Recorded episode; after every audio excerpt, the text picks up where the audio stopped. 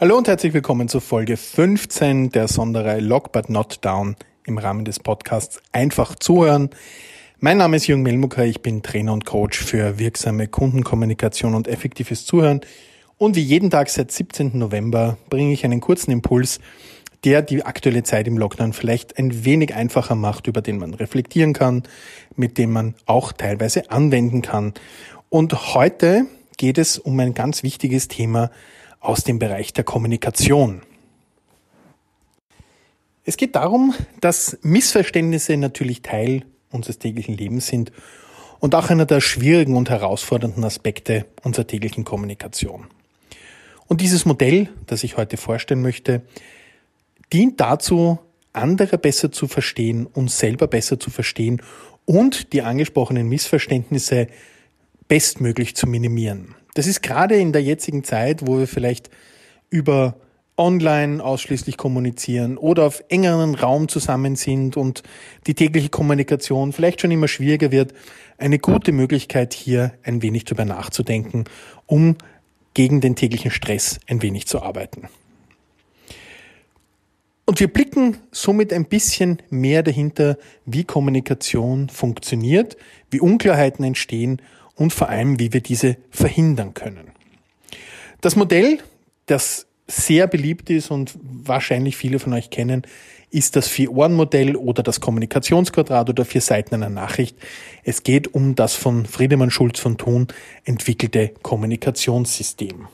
Es gibt ja fast kein Kommunikationsseminar, wo dieses Vier-Seiten-Modell nicht vorgestellt wird. Das ist aber ein Zeichen dafür, dass es auch wirklich relevant ist und uns einen sehr guten Einblick in das Thema Kommunikation und das Thema der Unklarheiten und Missverständnisse gibt. Das Modell besagt, dass immer wenn ich etwas von mir gebe, also eine Botschaft sende, dann bin ich auf vier Seiten gleichzeitig wirksam. Das ist einerseits die Sachinformation, also worüber ich informiere, die Selbstoffenbarung, was ich von mir zu erkennen gebe, eine Beziehungsbotschaft, eine Beziehungshinweis, was ich von dir halte und wie ich zu dir stehe und einen Appell, einen Wunsch, also was ich bei dir erreichen möchte. Schulz von Thun postuliert auch somit, dass sowohl Sender als auch Empfänger für die Qualität verantwortlich sind, weil wir ja nicht nur diese Botschaft über die vier Seiten sprechen, sondern auch über vier Ohren hören und somit auch ein ganz ein wichtiges Modell auch für das Zuhören ist. Das Vier-Ohren-Modell bildet also auch in meinem HTCO-Zuhörmodell einen sehr wichtigen Part. Aber kommen wir zurück dazu, dass wir uns diese vier Ebenen noch ein bisschen genauer anschauen. Beginnen wir mit der Sachebene. Das ist der Teil des Gesprächs, in dem Sachinformationen im Vordergrund stehen. Da geht es um Daten, Zahlen, Fakten und den Sachverhalt. Da geht es um wahr oder nicht wahr, relevant, irrelevant, hinlänglich oder unzureichend. Damit wird eine Sache beurteilt.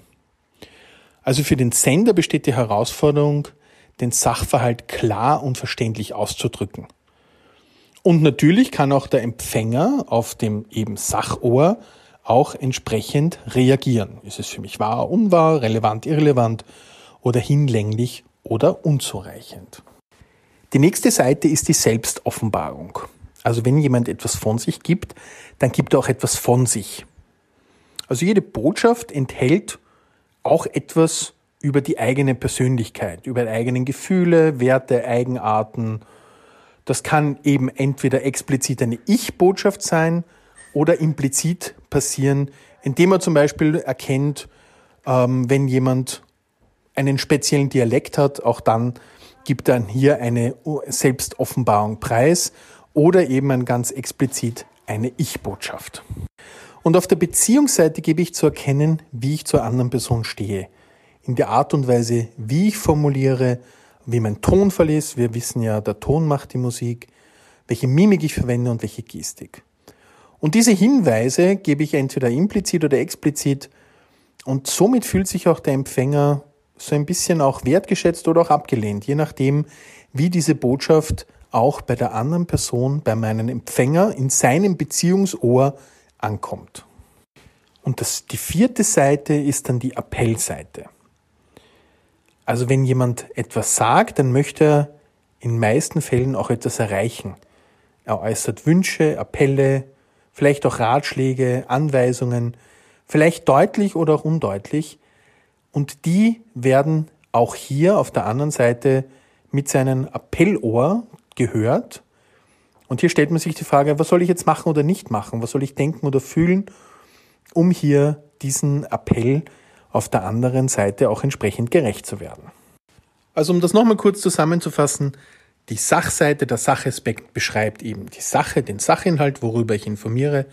Die Selbstoffenbarung ist eine Aussage über sich selbst, was gebe ich von mir preis. Die Beziehungsseite zeigt, was denke ich über die andere Person, in welche Beziehung stehen wir. Und Appell, was möchte ich bei der anderen Person erreichen, wozu möchte ich die andere Person veranlassen.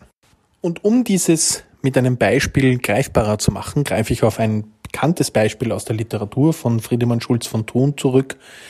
Die Situation ist folgende. Mann und Frau sitzen beim Abendessen. Mann sieht Kapern in der Soße und fragt, was ist das Grüne in der Soße? Und damit kann er auf den verschiedenen Ebenen meinen. Auf der Sachebene, da ist etwas Grünes. Beschreibt Zahlen, Daten, Fakten. Auf der Selbstoffenbarung, ich weiß nicht, was es ist. Eine Ich-Botschaft. Auf der Beziehungsseite, du wirst es wissen, du hast es gekocht. Und der Appell, sag mir, was es ist so eine Möglichkeit, was unter der Aussage, was ist Grüne, was ist das Grüne in der Soße gemeint sein kann. Die Frau versteht den Mann auch auf den verschiedenen Ebenen, aber in unserem Beispiel folgendermaßen. Auf der Sachebene, okay, da ist etwas Grünes in der Suppe oder in der Soße. Auf der Selbstoffenbarungsseite hört sie aber, mir schmeckt das Essen nicht. Auf der Beziehungsseite hört sie, du bist eine schlechte Köchin. Und auf der Appellseite hört sie, lass das das nächste Mal weg. Und jetzt kann man natürlich hier tauschen, wer der Koch oder die Köchin ist, ganz egal. Aber natürlich wird die Kommunikation, wenn wir hören, nach, mit den vier Ohren, so wie die Frau es in unserem Beispiel gehört hat, eher antworten mit, na dann koch das nächste Mal selber. Aber es kann auch etwas anderes dahinter stehen. Und um die Missverständnisse und Klarheiten in unserer Kommunikation ein wenig besser zu verstehen und sich zu überlegen, was kann dahinter stehen, was beschreibt die Sache, was sagt die Person über sich aus, wie stehen wir zueinander und zu was willst du mich veranlassen, dient das Modell von Schulz von Thun wunderbar.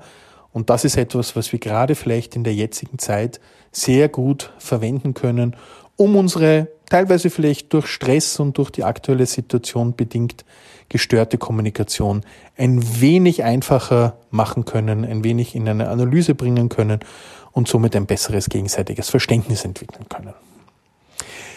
Das war's von mir. Danke, dass ihr wieder dabei wart. Ich wünsche einen schönen 1. Dezember und freue mich auf die morgige Folge. Tschüss.